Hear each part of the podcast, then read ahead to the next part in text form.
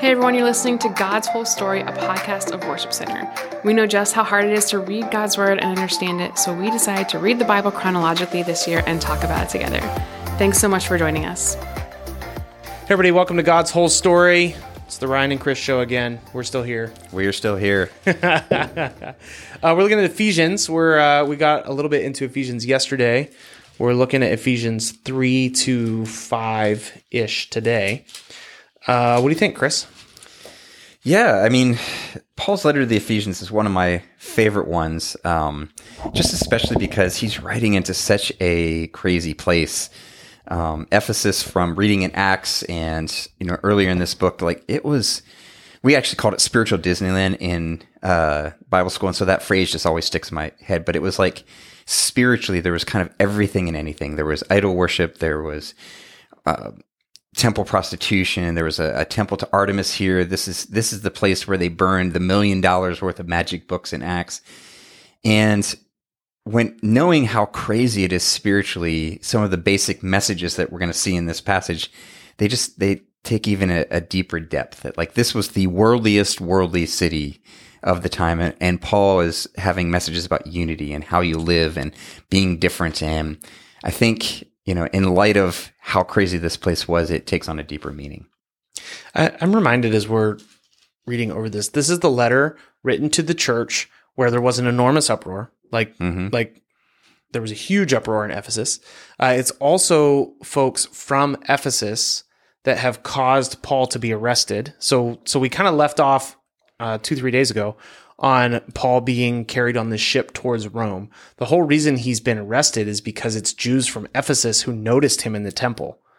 Um, it, it's kind of interesting, just the connections that Ephesus has to the New Testament. So, with messages then about like unity and yes. love and living different, those are very threatening messages. They were incredibly threatening messages. That's that's what I was getting at actually. The the thing that was like this is the offensive material that Paul was publishing. This message that we read today. And if you even think back to the message of Jesus, the love your neighbors, love your enemies message also became very threatening. Yeah. Why why is it some of the most simple basic Christian messages can that are designed to unify the church why does it cause so much division sometimes? Why does it end up in people like absolutely hating guys like Paul? Well, what do you think? Like, dig it's, into that. I, I think it's I mean, the simplicity of the gospel is one of the most beautiful things, but in some ways, it's the most profoundly powerful. That if we just do some of the basic things the gospel asks us to do, um, it does attract a lot of people, but I guess it also angers a lot of people. I guess it also frustrates people that we're calling people to be one and be together and to love and to uh, speak well of each other and not speak harshly. It seems like it has a history, even today, of being a very threatening thing. It's it's interesting to me. We're we're reading here about how love covers over like this multitude of offenses. So there's an assumption in this Christian community that there will be offenses, that there should be forgiveness, that there should be reconciliation. Um, there's this idea today that there's no room for harsh or coarse talk. Uh, there's no room for offensive language. Now, we can take that a lot of different directions. I tend to think that's not necessarily about saying swear words. It's like about we shouldn't talk poorly about mm. each other. Um, Christians sometimes are really good at trashing other Christians without swear words.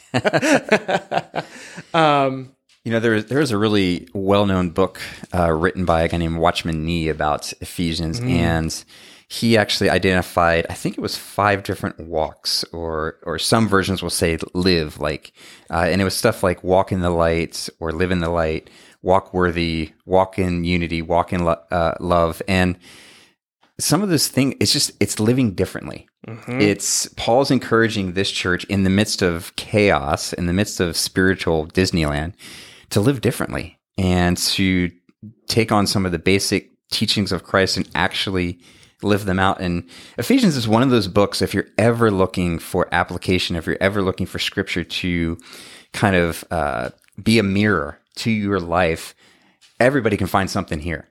Uh, find something that they can see in their life, something they can ask God to help them change, uh, find something to probably even repent of. Uh, it's a great mirror to our lives at as we look at the book of Ephesians.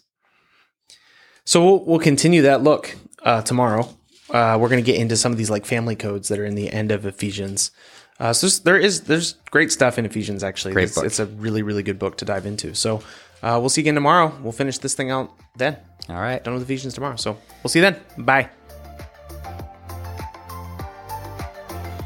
Ephesians chapter 3, starting verse 1. When I think of all this, I, Paul, a prisoner of Christ Jesus, for the benefit of you Gentiles, assuming, by the way, that you know God gave me the special responsibility of extending his grace to you Gentiles.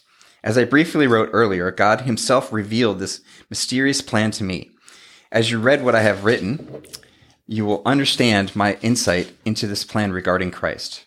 God did not reveal it to previous generations, but now by his Spirit he has revealed it to his holy apostles and prophets. And this is God's plan. Both Gentiles and Jews who believe in the good news share equally in the riches inherited by God's children. Both are part of the same body and both enjoy the promise of blessings because they belong to Christ Jesus. By God's grace and mighty power, I have been given the privilege of serving him by spreading this good news.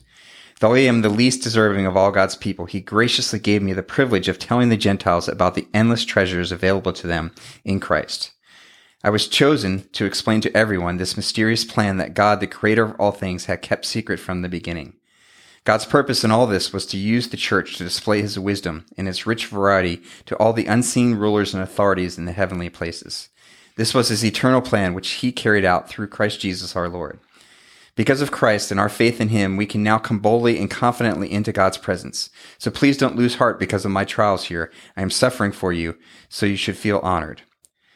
When I think of all this, I fall to my knees and pray to the Father, the creator of everything in heaven and on earth. I pray that from his glorious unlimited resources, he will empower you with inner strength through his spirit. Then Christ will make his home in your hearts as you trust in him. Your roots will grow down into God's love and keep you strong. And may you have the power to understand, as all God's people should, how wide, how long, how high, and how deep his love is. May you experience the love of Christ through, though it is too great to fully understand. And you will be made complete with all the fullness of life and power that comes from God. Now all glory to God, who is able through his mighty power at work within us to accomplish infinitely more than we ask or think. Glory to him in the church and in Christ Jesus through all generations, forever and ever. Amen. Therefore, I, a prisoner for serving the Lord, beg you to lead a life worthy of your calling, for you have been called by God. Always be humble and gentle. Be patient with each other, making allowance for each other's faults because of your love. Make every effort to keep yourself united in the Spirit, binding yourselves together with peace. For there is only one body and one Spirit, just as you've been called to one glorious hope for the future. There is one Lord, one faith, one baptism, one God and Father of all, who is over all and in all and living through all. However, he has given each one of us a special gift through the generosity of Christ. That is why the scriptures say, when he ascended to the heights, he led a crowd of captives and gave gifts to his people. Notice that it says he ascended. This clearly means that Christ also descended to our lowly world. And the same one who descended is the one who is ascending higher than all the heavens, so that he might fill the entire universe with himself. Now, these are the gifts that Christ gave the church the apostles, the prophets, the evangelists, the pastors, and the teachers. The responsibility is to equip God's people to do his work and build up his church, the body of Christ. This will continue until we all come to such unity in our faith and knowledge of God's Son that we will all be mature in the Lord, measuring up to the full and complete standard of Christ. Then we will no longer be immature like children. We won't be tossed and blown about by every wind of new teaching. We will not be influenced when people try to trick us with lies so clever they sound like the truth. Instead, we will speak the truth in love, growing in every way more and more like Christ, who is the head of the body, the church. He makes the whole body fit together perfectly. As each part does its own special work, it helps the other parts grow, so that the whole body is healthy and growing and full of love. With the Lord's authority, I say this live no longer as the Gentiles do, for they are hopelessly confused. Their minds are full of darkness. They wander far from the life God gives because they have closed their minds and hardened their hearts against Him. They have no sense of shame. They live for lustful pleasure and eagerly practice every kind of impurity. But that wasn't what you learned about Christ. Since you have heard about Jesus and have learned the truth that comes from him, throw off your old sinful nature and your former way of life, which is corrupted by lust and deception. Instead, let the Spirit renew your thoughts and attitudes. Put on new nature, created to be like God, truly righteous and holy. So stop telling lies. Let us tell our neighbors the truth, for we are all parts of the same body. And don't sin by letting anger control you. Don't let the sun go down while you're still angry, for anger gives a foothold to the devil. If you're a thief, quit stealing. Instead, use your hands for good hard work and then give generously to others in need. Don't use foul or abusive language. Let everything you say be good and helpful so that your words will be encouragement to those who hear them. And do not bring sorrow to God's Holy Spirit by the way you live. Remember, He has identified you as His own, guaranteeing that you will be saved on the day of redemption.